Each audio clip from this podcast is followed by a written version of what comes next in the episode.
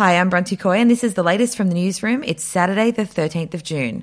Police have warned they'll be out in force if protesters proceed with a prohibited rally in Sydney CBD today amid the coronavirus pandemic.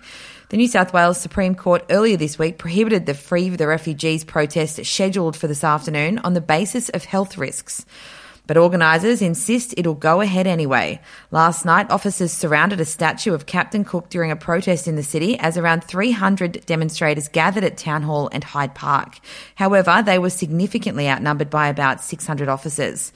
It comes as UK Prime Minister Boris Johnson says the anti racism protests taking place across Britain have been hijacked by extremists intent on violence and described the boarding up of historical statues as shameful and absurd. The cenotaph, which commemorates Britain's war dead, was spray painted with the letters BLM during a rally last week, while the statue of Churchill was vandalised with the words, was a racist.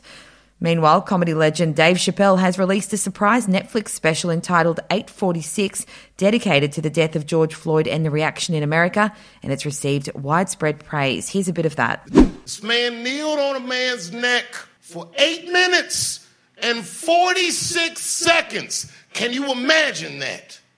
This kid thought he was gonna die. He knew he was gonna die. He called for his mother. Called for his dead mother. I've only seen that once before in my life. My father, on his deathbed, called for his grandmother. In other news, New South Wales Health will be calling parents over the weekend after a school worker in Sydney's eastern suburbs tested positive for coronavirus. Rose Bay Public School will remain closed for students and staff on Monday as it undergoes a deep clean and conducts contact tracing. Meanwhile, Aussies are today finally able to get back into the gym after almost three months. It won't be business as usual though. Fitness centres have strict new rules on hygiene and social distancing that they'll have to abide by. Some showers, lockers, and non essential areas, including cafes and kids' play areas, will be closed as a result. We'll take a break. Hey, I'm Felicity Harley and I host Healthyish, where we chat to experts, influencers, and people in the know from around the globe to arm you with the knowledge to make healthier decisions for your mind, body, and soul. I think if we're going to be focusing on health, like sleep is probably the biggest component Oh, of that. I, I think sleep is the cornerstone. Like choose the harder option because I've never woken up and gone, I regret that run that I went at 4 a.m. I've never done that. Search for Healthyish and Extra Healthyish wherever you get your podcasts.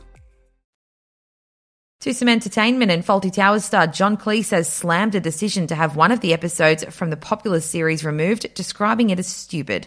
One of the show's most celebrated episodes, titled The Germans, has suddenly been stripped from the BBC owned UK TV service in Britain.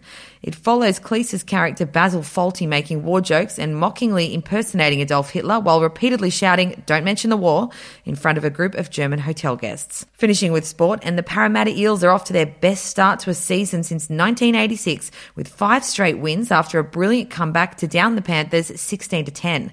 Eels coach Brad Arthur isn't getting carried away with the start though. Have a listen. Still 15 games to go. You know, we need to be able to repeat what we do week in, week out. Um, you know, we've sort of focused around that a lot at training too, is, is repeating what we do and what we know we do well. It doesn't matter if everyone else has an idea of what we do. We just got to keep doing what we think works for us. In the other game, the Warriors were too strong for the Cowboys, winning 37 to 26. That's it from the newsroom, and you can now get us in your smart speaker. Just ask Google to play the news from news.com.au. We'll be back with another update tomorrow.